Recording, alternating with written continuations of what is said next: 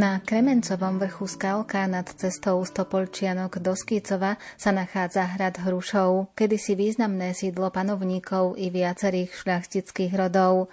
Dnes ho už nie je možné vidieť v takej podobe, akú mal kedysi, no pomalými krokmi sa snáď i túto pamiatku z väčšej časti podarí obnoviť. Už desiatky rokov sa o to snažia členovia občianskeho združenia Leústach, združenia na záchranu stredovekého architektonického dedičstva Nitrianského kraja. Jeho výkonný riaditeľ, doktor filozofie Jozef Blaho, nám v nasledujúcich minútach podhalí aspoň časť z dejín hradu Hrušov i jeho obnovu. Pohodu pri rádiách vám želajú Diana Rauchová, Pavol Horňák a Andrá Čelková. by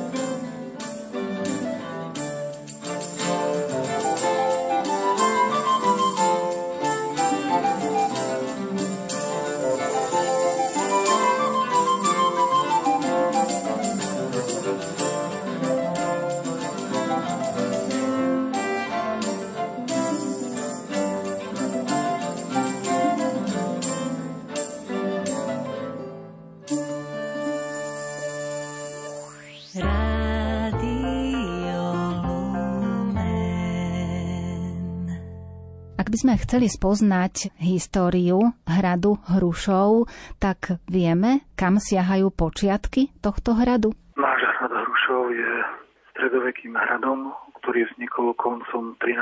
storočia. Je to v období, kedy v Uhorsku vzniká veľké množstvo hradov, ktoré majú zabezpečiť ochranu panstiev alebo aj územia, ktoré bolo treba zabezpečiť a teda vieme, že za jeho vznikol mostový rod Čákovcov niekedy okolo roku 1280.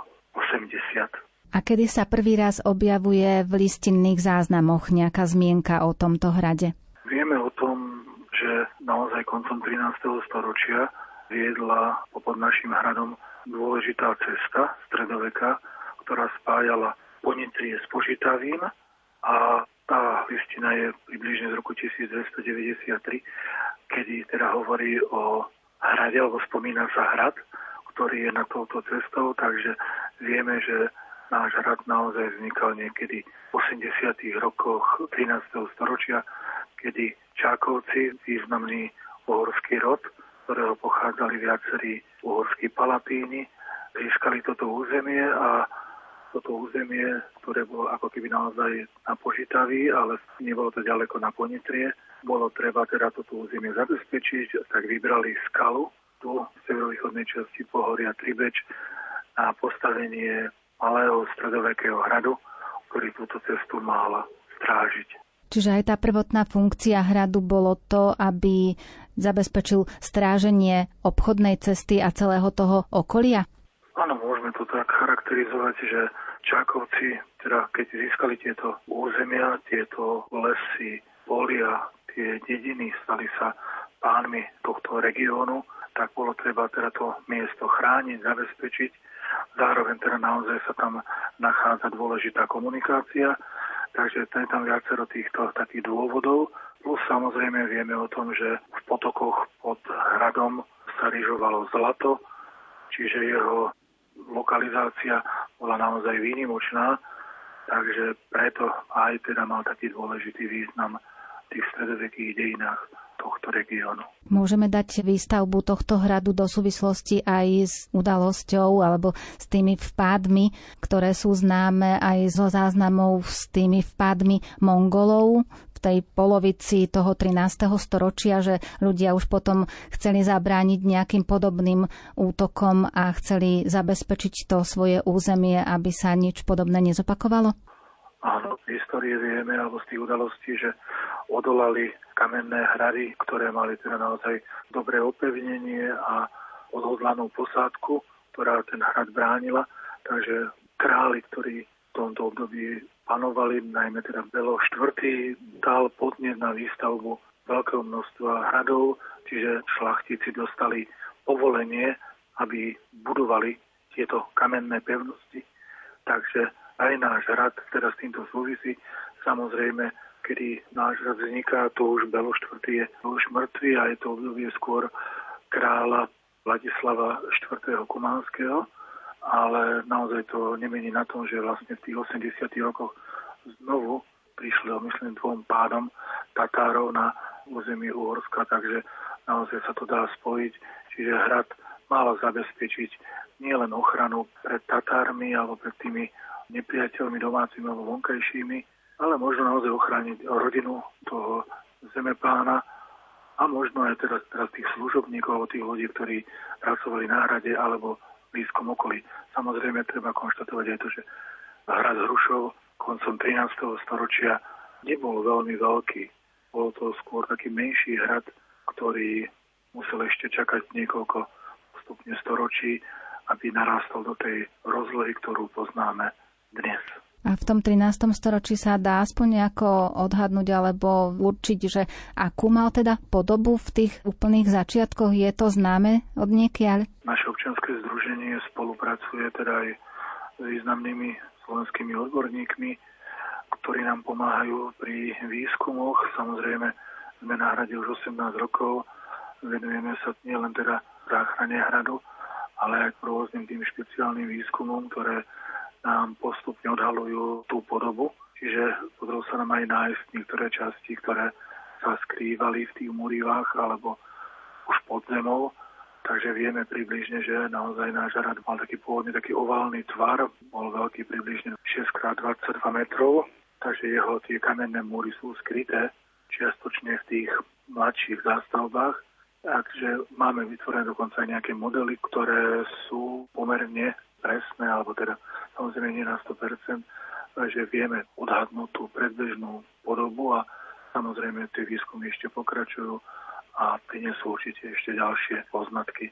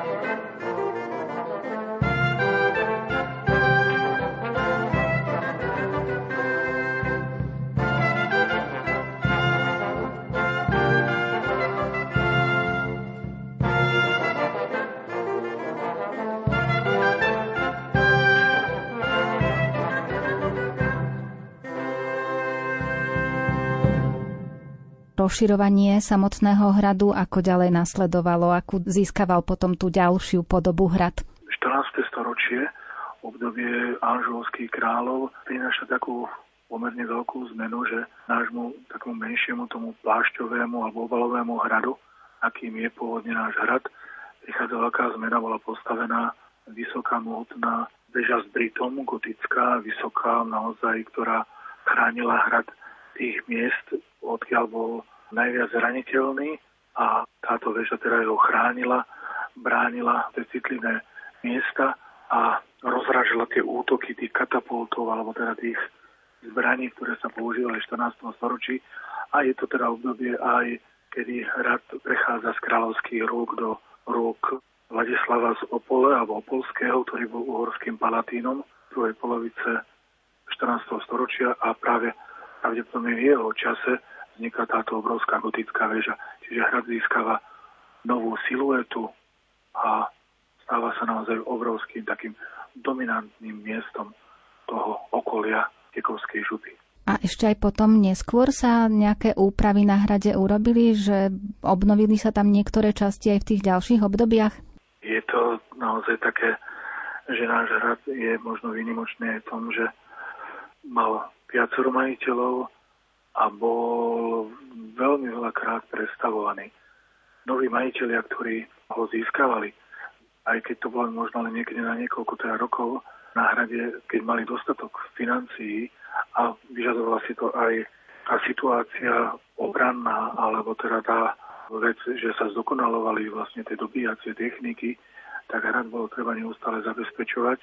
Takže vznikajú nám pásy nových predradí, nové bašty, celé nádvoria sú nové, nové hospodárske budovy, nové budovy aj palácové trakty. Takže hrad viac ako 400 rokov sa na ňom žilo veľmi intenzívne a bol naozaj často predstavovaný a je v tomto smere aj veľmi, veľmi komplikovaný podľa teda odborníkov, ktorí s nami spolupracujú, tak hovoria, že je to naozaj čas taký rébus, že sa tam v tých múroch alebo aj pod zemou ešte skrýva veľa takých otáznikov a aj takých hádaniek, že prečo, kedy to robili, aký dôvodov a tak ďalej. Takže je tam taká tá cesta k toho poznania ešte nie je ukončená. Takže hrad naozaj z toho malého plášťového hradu sa potom rozrastol až na pol hektára, kde boli desiatky budov, kde bolo veľa miestností, veľa bášt, veľa rôznych, teda takých aj teda hospodárskych častí, kde pracovali desiatky rôznych remeselníkov, takže bol to taký malý svet stredoveku na jednom mieste. Plnil potom neskôr aj inú funkciu, okrem tej strážnej, pre ktorú bol na začiatku vybudovaný, že bol aj nejakým takým možno sídlom, alebo zdržiavali sa tam aj majiteľia hradu? Vieme aj o tomto, že časoch nielen teda vojen, nájdeme tam teda šlachtické rodiny, nájdeme tam nielen rodinu Leustacha z Jelšavy, jeho manželku Helenu, deti, ktoré tam vyrastali, keď hrad mali len niekoľko rokov, ale vieme aj o pánov zo Záblatia, vieme aj o Rákociovcoch, čiže viacero šlachtických rodín tam aj žilo, že hrad si vybrali za svoje sídlo, čiže v ňom nie len teda v čase vojny, ale bolo to ich aj také šlachtické sídlo. Máme už aj teraz archívov z výskumov, vieme aj tieto informácie, čiže hrad bol zariadený nielen pre vojenskú posádku a nejaké sklady zbraní alebo potravín, ale aj boli tam nábytok, skrine, obrazy, súkromná kaplnka, napríklad Alžbety Rákociovej. Čiže hrad bol naozaj plnohodnotným pánským sídlom, ktoré muselo byť aj veľmi pekné, nielen teda bezpečné, že tam boli krásne koberce. Čiže vieme aj o týchto veciach, že náš hrad bol naozaj aj elegantný. Samozrejme, postupne sú tie hrady neskôršie nahradené tými kaštielmi, ktoré boli niekde také luxusnejšie, mladšie, ale vieme aj o týchto teda skutočnostiach. Ktorý z tých majiteľov má takú najväčšiu zásluhu na tom, že ten hrad kedysi bol taký slávny a taký krásny, ako ste ho aj opísali? Máme v tej histórii nášho hradu tých majiteľov teda niekoľko desiatok, ale pre nás určite sú dôležití Čákovci, ktorí ho vystavali Samozrejme aj v mene nášho zrušenia je slávny uhorský palatín Leustach, teda máme meno, na ktorého nemôžeme zabudnúť. Veľmi dôležité také miesto v histórii nášho hradu má Jan Polčiansky, ktorý ho koncom 16. storočia renesančne prestával, investoval do toho obrovské peniaze a gotický hrad sa zmenil na nádherný renesančný hrad, aj ktorý bol nielen teda pánským sídlom, ale aj zokonalil jeho obranu. Takže ten je pre nás taký veľmi dôležitý. A potom samozrejme sú to na konci alebo druhej polovici 17. storočia a začiatkom 18. storočia Rákociovci, ktorí takisto na hrade zanechali svoju peča, takže pre nás naozaj je veľmi dôležitá Alžbeta Rákociová a posledný teda majiteľ, o ktorom vieme, teda František II. Rákoci. Takže vtedy hrad bol naozaj veľmi zaujímavý, veľmi pekný a také naozaj pánske sídlo, ktoré podľa teda informácií bolo v časoch nepokojov aj teda miestom, kde sa to pánstvo mohlo skryť, uchovať si svoje poklady. Zároveň spomína sa, že tam boli aj archív Tekovskej župy uložený v čase vojen s Turkami, takže mal svoje dôležité miesto v histórii regiónu.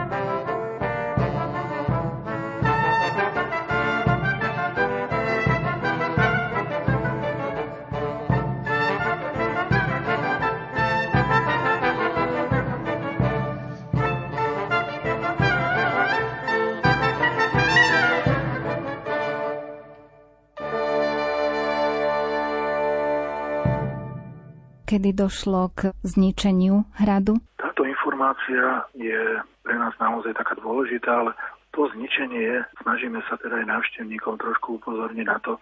Roky sa tvrdilo o tom, že leto 1708 je posledným rokom nášho hradu, kedy bol hrad, vieme o tom, že po potlačení Rakocieho povstania bol hrad vyrabovaný a tvrdilo sa predtým, že bol zničený, že múry boli ako keby naozaj zničené a tak ďalej. A vieme, že to nie je pravda. Hrad bol naozaj vyrabovaný niekoľko dní.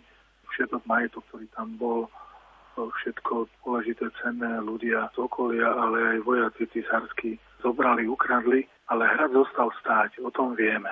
Už teda, takže to leto 1708 je takým veľmi dôležitým medzníkom jeho histórii. Hrad už po tejto udalosti už nebolo obnovovaný. Vieme, že stále ale stáli všetky múry, aj strechy tie šindlové, ale čo je horšie, noví majiteľia, ktorí hrad získali Zičiovci, hrad už si nevybrali ako svoje sídlo. Mali viacero majetkov v rámci Uhorska a hrad odkúpili, hrad Hrušov aj teda pánstvo s Topolčiankami im patrilo, ale nestarali sa už o hrad. Sídlil tam len hospodár, ktorý vyberal nejaké tie dávky naturálne od ľudí žijúcich v okolí a hrad začal postupne bez teda údržby chátrať. A keď ho v lete 1742 nastúpil veľký slávny polihistor Matej Bel v písaní svojich notícií a návšteve teda nášho hradu opisuje ho ako hrad, ktorý má svoju krásu, svoju veľkú históriu, ale s náznakmi už prvých teda takého rozkladu, že videl už poškodené strechy, videl už popraskané múry a prichádza k prvým náznakom teda tých deštrukcií a hrad bez teda tej údržby, bez starostlivosti začína postupne vlastne ako keby odchádzať. A to je teda tá smutná vec, že tí páni tam už nežijú a rozí postupne, že hrad začína miznúť ako keby. Samozrejme o niekoľko desať ročí padajú prvé múry, rozpadli sa najprv samozrejme strechy, do hradu prší, sneží, funguje majer pod hradom, ale hrad sa rozpadáva postupne. A postupne vyznú jeho, jeho múry, ktoré sa zrútili, odvážajú sa kamene a nakoniec vieme, že končia mnohé v domoch v okolitých dedinách. Vieme, že čas múrov končí aj v základoch cesty, ktorá vedie z Topolčianov na Skýcov a túto vlastne ako tú smutnú cestu k zániku totálnemu zachránila potom až konzervácia za prezidenta Masaryka v rokoch 1928-1930, ktorá hrad zastabilizovala a pomohla mu vlastne prežiť. A potom vlastne v 2004 s manželkou Stankou a našimi žiakmi zo základnej školy sme sa tam objavili a začali sme vlastne tie prvé kroky robiť na to, aby tento nádherný hrad sa vrátil do povedomia a aby ľudia spoznali, že tu v Tekove historickom sa nachádza významná stredoveká pamiatka. Ešte predtým, ako nám poviete o tej obnove hradu, môžeme nachádzať nejakú takú súvislosť s tým, že hrad Hrušov sa dostal do akéhosi tieňa, že sa začalo viac budovať to panstvo priamo v Topolčiankach. Keď si predstavíme, že kde sa nachádza hrad Hrušov, kde sú Topolčianky, je to veľmi blízko a Topolčianky sú nižšie ako je hrad, čiže možno, že sa tým majiteľom ani nechcelo ísť do tých kopcov a investovali viacej do toho zámku v Topolčiankach. Je to veľmi zaujímavé vlastne tá história, ako sa prelína hrad Hrušov a dnešná obec Topolčianky a jej krásny zámok, ktorý veľa ľudí pozná. Treba povedať, že hrad Hrušov bol v minulosti ten dominantný. To bolo vlastne také dôležité miesto vlastne celého toho územia toho Tekova a páni z a páni z Topolčianok často proti sebe viedli, poviem to, vojny, bolo medzi nimi nepriateľstvo, boli tam pokusy o to, ktorý bude dôležitejší, ktorý bude ten mocnejší. Čiže tie naše dejiny sa naozaj tam prepletávajú. Vždy existovali tie snahy, aby jeden druhého ovládal. Takže tu máme, to sa naozaj viaže tou históriou už vlastne aj teda toho 14. 15. storočí. A potom v 16. sa to spája, že páni Stopolčianov, najmä ten Ján, ktorého sme spomínali, že bol slávny Turkobiec, tak ten je ako spoločným pánom nového teda pánstva Hrušovsko-Topolčianského. Čiže patria k sebe. Patria k sebe a on zároveň, keď prestavuje Hrušov, prestavuje aj ten vodný hrad, ktorý bol v Topolčiankach, ktorý je dnes ako keby stratený v tých múroch toho dnešného zámku, ktorý pozná celé Slovensko. Takže to je na margo toho prvého. A potom aj v tom 17. storočí, keď bolo to obdobie aj 16. 17. storočie obdobie, obdobie bojov s Turkami, takisto majú obidve tieto, dnes povieme, pamiatky dôležité miesto, že v Topolčiankách máme dokonca sídlo Tekovskej župy, kedy sa presťahuje postupne zo Stareotekova do Levíc a z Levíc potom do Topolčianok, ale keď je naozaj veľmi zle, pevné múry Hrušovského hradu sú veľmi dôležité pri záchrane toho pánstva. Je bezpečnejší možno ako ten vodný hrad v Topolčiankách. Takže toto sme vypozorovali a vlastne máme to od našich historikov, ktorí skúmajú dejiny, že naozaj takéto niečo sa tam dialo. A napríklad aj slávna Alžbeta Rákociová, ktorá naozaj často sa zdržovala na svojom, povieme, zámku v Topolčiankách, ale na Hrušove takisto veľmi často pobývala. Že tam rada jazdila na koni, tam chodila na polovačky so svojím otcom, ktorý ju vychovával takmer ako syna.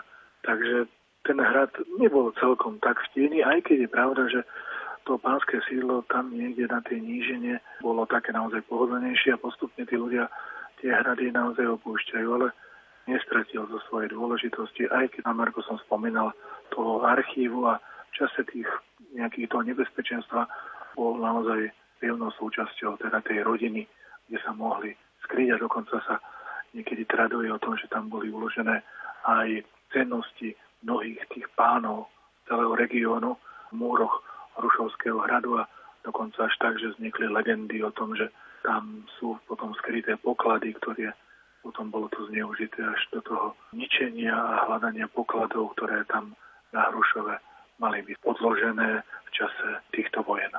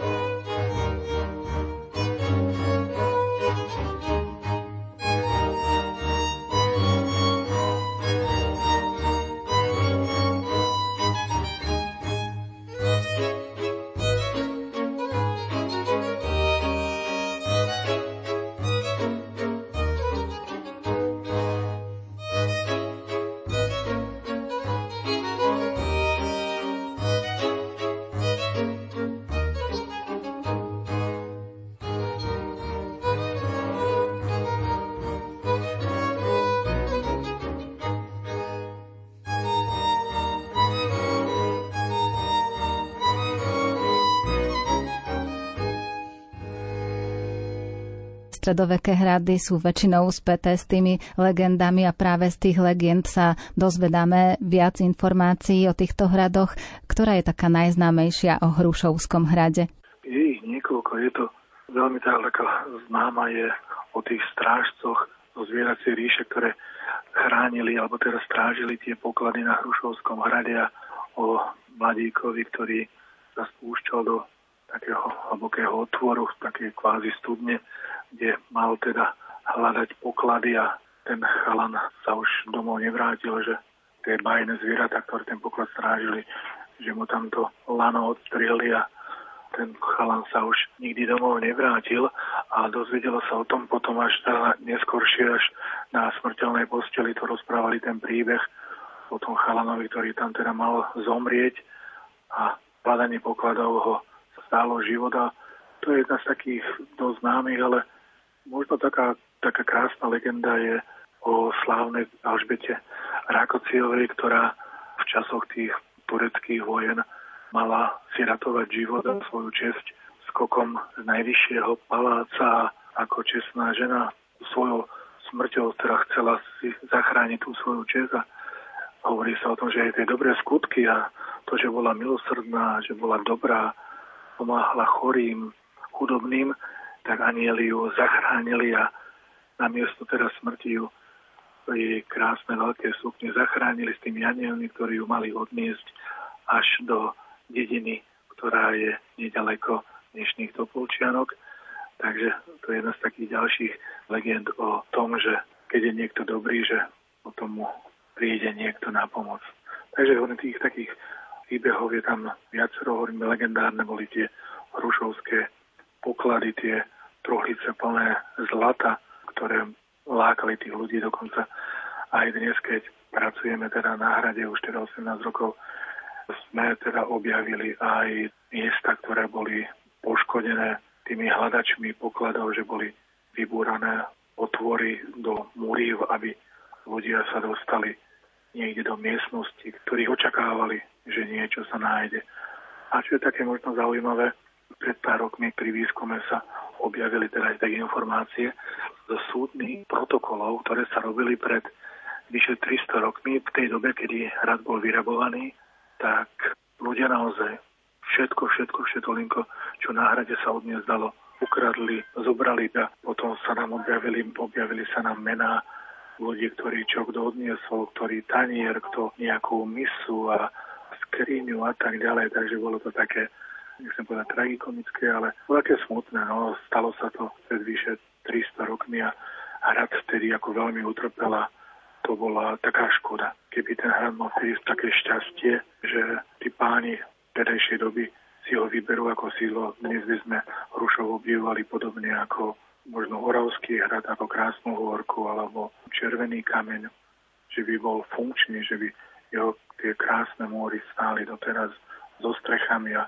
by sme prechádzali sa jeho v útrobách a mohli by sme naozaj ešte viac cítiť tú úžasnú históriu.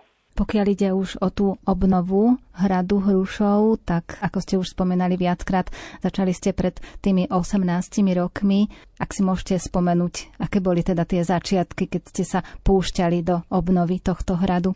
Rád na to spomínam. So Stankou s manželkou sme sa tam objavili na školskom výlete pár rokov predtým a na jesen 2004 sme tam prišli s malou skupinou detí a s takým, by som povedal, naozaj obrovským nadšením že strávime peknú sobotu, že trošku tomu hradu alebo tomu miestu pomôžeme.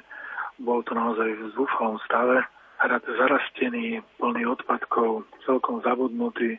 Bolo to na jednej strane pekné miesto, na druhej strane bolo cítiť, že tam, dá sa povedať, 70 rokov vlastne nikto nič pre ten hrad už neurobil. Takže sme do toho išli v tom, že deťom vytvoríme taký priestor, aby sa naučili možno trošku niečo urobiť, pomôcť, aby sa v lone peknej prírody trošku zabavili, trochu pomohli, niečo sa naučili z histórie, z geografie, z biológie, poznali región. Bolo to také nevinné, by som povedal v tomto smere.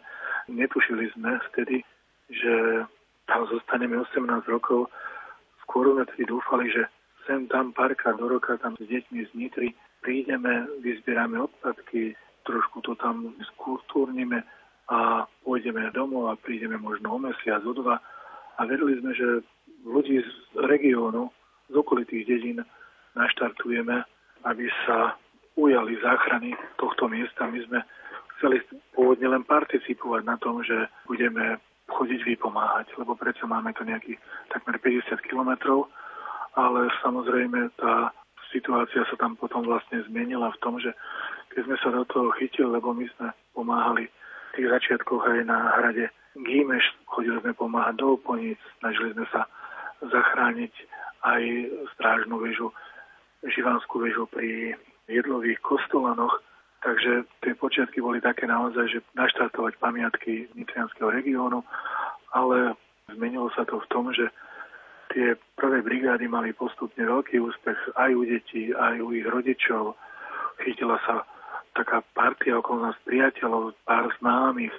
Získali sme takú aj nielen motiváciu, ale naozaj tú chuť potom, ako sa to začalo dariť a malo to veľký úspech a tak sme tam nakoniec teda zostali na iných tých pamiatkách sa našli ľudia, ktorí sa o ne starali alebo starajú a my sme teraz zostali na hrade Hrušov a sme tam za rok 150-160 krát, trávime tam celé leto, všetok voľný čas od januára do decembra a našli sme si, dá sa povedať, zmysel života.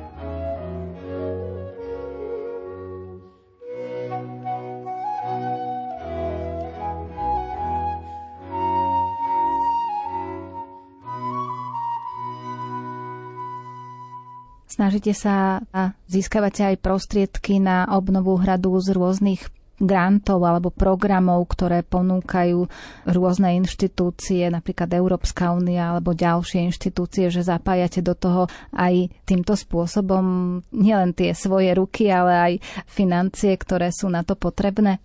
Áno, len treba povedať, že z Európskej únie sme nedostali nikdy ani cent. Nemáme možnosť teraz získať peniaze z Európskej únie, nemáme tam žiadne obrovské firmy alebo miliónové dotácie. Manželka Stanka píše projekty, cez ministerstvo kultúry sa snažíme získať financie cez obnovu si svoj dom, cez Nitrianský samozprávny kraj, potom menších donorov, obec nám sa snaží pomôcť takými menšími grantami, čiže získávame také menšie balíky peňazí, snažíme sa ich nakumulovať na celý ten rok a samozrejme cez 2% dávame tam vlastné peniaze, do toho pomáhajú nám priatelia, známi, aj podnikatelia z okolitých, teda tých dedín alebo miest, ktorí nám trošku pomôžu materiálom alebo rôzne firmy, ktoré nám prídu pomôcť ako v rámci nejakých dobrovoľníckých aktivít, cyklisti, skauti, niektorých bank nám chodia pomôcť párkrát do roka. A potom sú to naše detská, alebo teda žiaci, ktorých učíme v Nitre na Fatránskej ulici. Potom sú to priatelia známi, naši chlapci tam vyrastali. Takže nie nás veľa, nemáme, hovorím, veľké peniaze, ale o to častejšie, alebo si som povedal s tým nadšeným, alebo teda tak sa snažíme urobiť každý rok maximum, čo sa dá. Takže ale Hovorím, nemáme tam žiadne firmy, nepracujeme s zamestnanými, lebo región okolí nášho hradu tam nie sú nezamestnaní. Tam z úradu práce nezískame ľudí na to, aby sme ich mohli zamestnať. Čiže to nie je naša cesta. Vieme, že na Slovensku pracujú na niektorých hradoch 10, 20, 30, 40 nezamestnaných. Tam ale to nejde. Takže robíme dobrovoľnícky, drvivú väčšinu prác, len teda jeden alebo dvaja majstri murári, ktorí sú veľmi šikovní, ktorí pre nás pracujú ako živnostníci. Máme vynikajúceho majstra Tesára, ktorý nám pomáha s tými prácami s drevom. Máme výskumníkov, spolupracujeme s archeologickým ústavom. Manželka je archeologička, ktorá má na starosti túto časť. Takže je taká malá skupina, ale tak by som povedal tým veľkým nadšením a takou veľkou snahou sa snažíme vykompenzovať to, že nám chýbajú väčšie financie a väčší počet ľudí. No ale aj pomalými krokmi sa dajú robiť veľké veci a za tie roky, čo sa už venujete obnove hradu, vidíte tam nejaký posun? Čo všetko sa vám podarilo? Ťažko to takto opísať. Možno by som si pomohol slovami návštevníkov, ktorí tam prichádzajú aj v týchto dňoch, týždňoch, v januári až do decembra sú tam tisíce návštevníkov. Keď si spomeniem na tie začiatky, kedy tam za víkend zablúdil jeden, možno dvaja ľudia. Dnes tam máme za víkend stovky návštevníkov. Za rok tá návštevnosť je naozaj obrovská. Sú to obrovské naozaj masy ľudí, ktorí tam z celého regiónu, z celého Slovenska prichádzajú pozrieť na to, ako sme ten hrad zmenili a naozaj, keď tam niekde pracujeme, tá naša partia, počujeme ten údiv, že si myslia, že sú na inom hrade, alebo že to nespoznávajú, keď tam niekto nebol možno 20 rokov, alebo aj tí, ktorí prídu po 5 rokoch, že neveria vlastným očiam, že malá skupina ľudí, že čo dokáže urobiť bez miliónov eur z rôznych nejakých teda nadácií alebo teda grantov, že dokážu vytvoriť naozaj ten hrad, že prechádza obrovskou zmenou. Naozaj hrad je nádherne vyčistený, je bez odpadkov, je tam pod hradom nádherný altánok, infozóna, sú tam rôzne také kútiky, sú tam vytvorené ohniska, informačný systém naozaj taký, by som povedal, nadštandardný nad hradnú zrúcaninu. Sú tam tabule o prírode, o geografii, o architektúre hradu, o históriu, o významných majiteľoch. Aj teda slovenskej, aj v anglickej mutácii.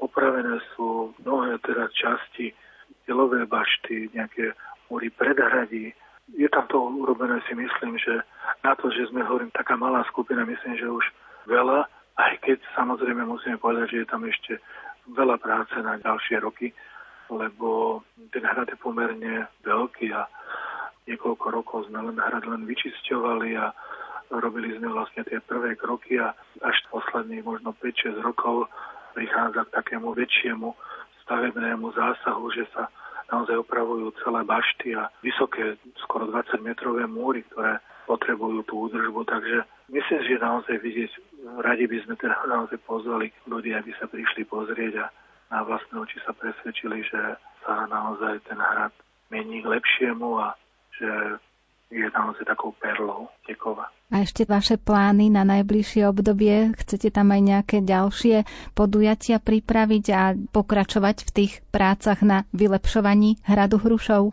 Plánov máme s manželkou ešte veľa. Je to naozaj taký náš život, dá sa povedať. Čakajú nás ešte zastabilizovať niekoľko dôležitých múrov. Máme také sny, že aj palác, ktorý sa zrútil v polovici 19. storočia, že by sa obnovilo že by tam bolo niečo také ako také kvázi výstavné priestory nejaké, aby tam sa dozvedeli o bohatej histórii hradu, aby to nebolo miesto len na krátku návštevu a urobiť si nejakú spoločnú fotografiu, ale aby na hrade strávili niekoľko hodín, lebo tá jeho história je naozaj taká bohatá, plus samozrejme okolie. A chceli by sme, keď sa trošku tá situácia nejakým spôsobom zlepší, čo sa týka problémov, ktoré sú okolo nás, tak radi by sme sa vrátili aj takým menším akciám pre verejnosť. Určite poďakovať tým ľuďom, ktorí nám pomáhajú, aby sme im predstavili hrad ľuďom z blízkeho okolia, ale aj toho širšieho, aby videli, čo sa podarilo, aby sme ich teda informovali o tých plánoch ďalších. Takže naozaj máme tam na ďalších 10-15 rokov ešte robotu, aby sme to naozaj ten hrad posunuli ďalej, lebo dnes hovorím, vidíme to na tých návštevníkov, ktorí chodia, ktorí sa zaujímajú, ktorí sa tešia, že to je posun k lepšiemu, ale nie je to ešte tá práca ukončená. Vždy v tom roku máme len teda niekoľko mesiacov na pracovné alebo tak tie zásahy od nejakého apríla do októbra. Potom sa tie práce zastavujú, tie myslím hlavne tie murárske práce, lebo vtedy to nejde, musíme počkať na nový rok, na zlepšenie počasia, takže nedá sa tam pracovať 12 mesiacov roku. Tie ďalšie mesiace venujeme prípravným prácam, takže tie práce tam prebiehajú naozaj dá sa povedať, ale 12 mesiacov stále sa teda tam niečo deje, aj to okolie sa snažíme, aby bolo pekné, aby to tam bolo mutuálne ľudia, aby sa tam dobre cítili a pevne veríme, že v budúcnosti aj pribudne niečo také ako sprevádzanie, najmä teda, keď sme tam, že ľudí oboznámime bohatou históriou hradu a okolia tohto regiónu. Takže máme plány a dúfajme, že už tento rok sa prvá časť z nich naplní.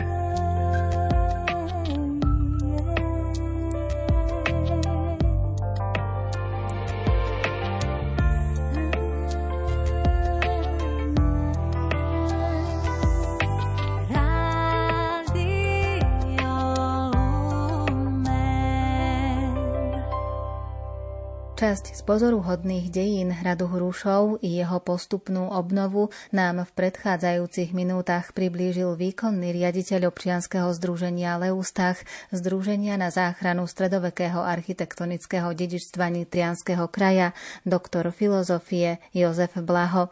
Zaznela hudba podľa výberu Diany Rauchovej, technicky spolupracoval Pavol Horňák a za pozornosť vám ďakuje Andrea Čelková.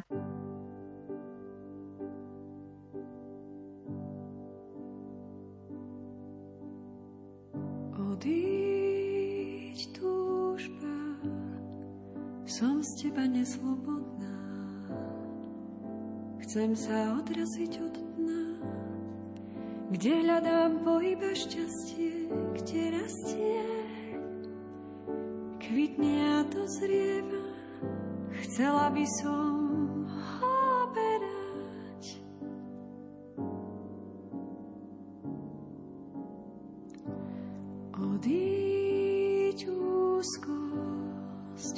chcem sa nebáť tmy, čo poltí sen.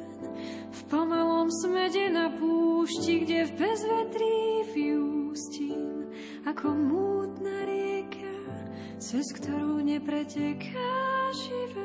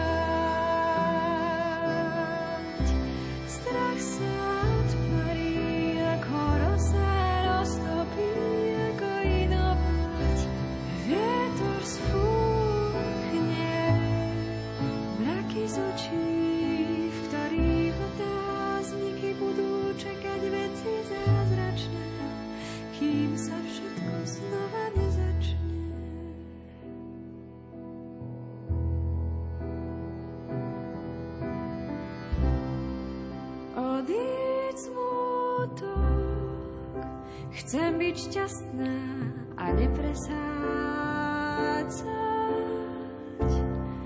Čo zapustilo korene, starostlivo vsadené v hlbokej zemi, v záhrade